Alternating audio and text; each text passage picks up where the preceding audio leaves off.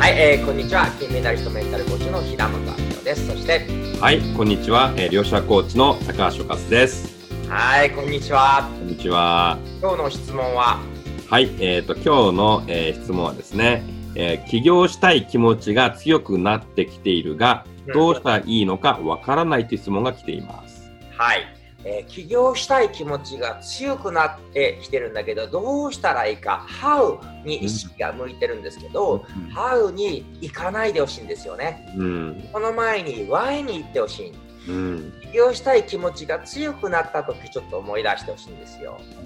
例えば今の仕事が辛くて辛くてたまらないから嫌なのか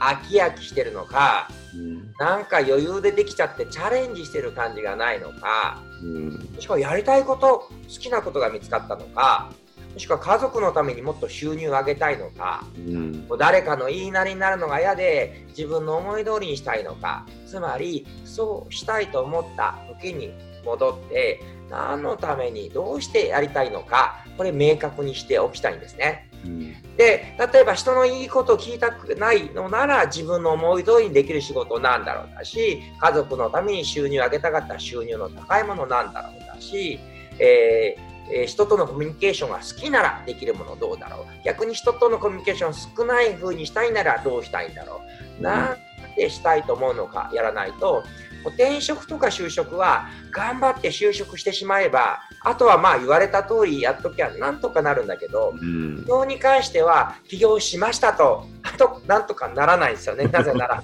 自分が社長だか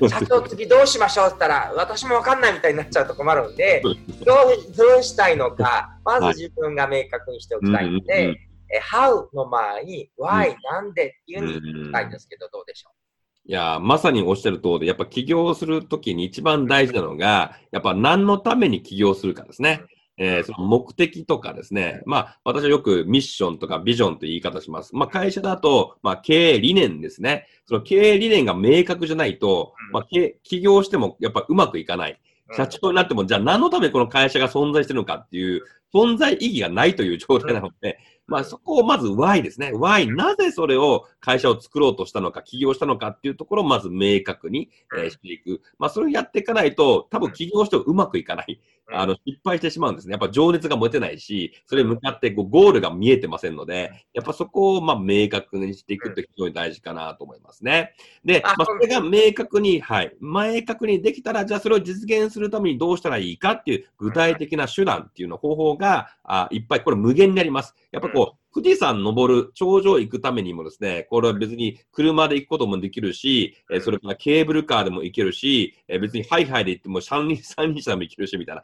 まあ、手段はいっぱいあるんですよね。だから、ハウってなると、もう方法っていっぱいあるんですけども、じゃあ、どの方がいいかっていうと、自分が、じゃあ理想とする、まあ、起業家さんとか、理想する経営者とか、何か憧れの成功者とか、まあ、そういう人たちがやってることを書き出してみますよね。こうやってることを書き出していくと、自分がやってないことで、もうすでに成功されてやってることのギャップがあると思うので、そのギャップを埋めることによって、だんだんですね、この自分が理想とする企業スタイルにこう近づいていくんではないかなと思いますね。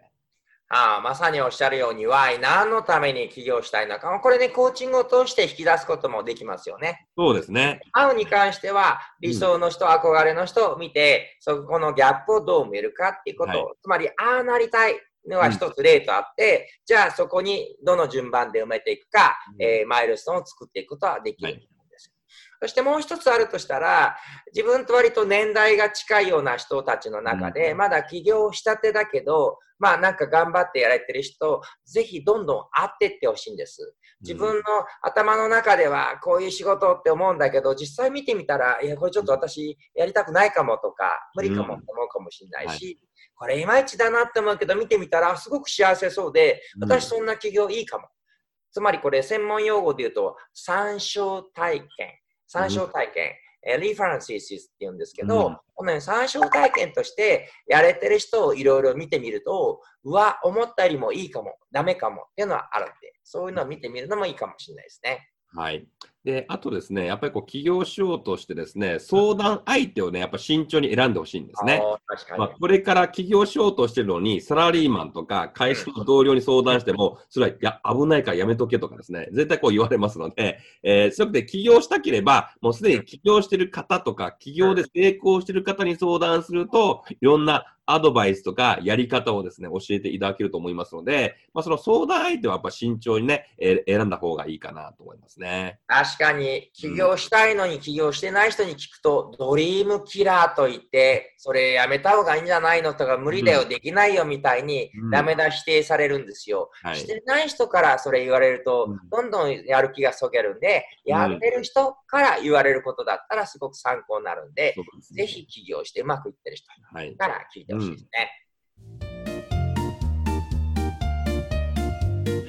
ということで、今日のワンアクションは？まあ、今日のワンアクション、やっぱりですね、何のためにその起業したいのかっていう、その目的とかですね、まあ、ミッションとか、そこをもう一度改めて考えていただいて、そこを書き出していくっていうことをですね、えー、ぜひね、やっていただきたいなと思います。はい、そうですね、えー、起業したい気持ちがどんどん強くなってきましたっておっしゃってるってことは、うん、どんどん強くなった場面をちょっと思い出してほしいんですよ。うん、それは職場にいる時なのか、通勤列車の中なのか、家族といる時なのか、他の起業家見た時なのか、もしくは上司見てて、うわあ、頑張ってもこんな上司かって思った時なのか、もしくは起業してすごく自分らしいライフスタイルを送ってる友人見た時なのか、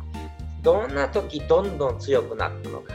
どうしてそう思ったのかは、ぜひね、書き出していたうん、これがワンアクションということで、はい、ね、そうですね。はい、ありがとうございます。ありがとうございます。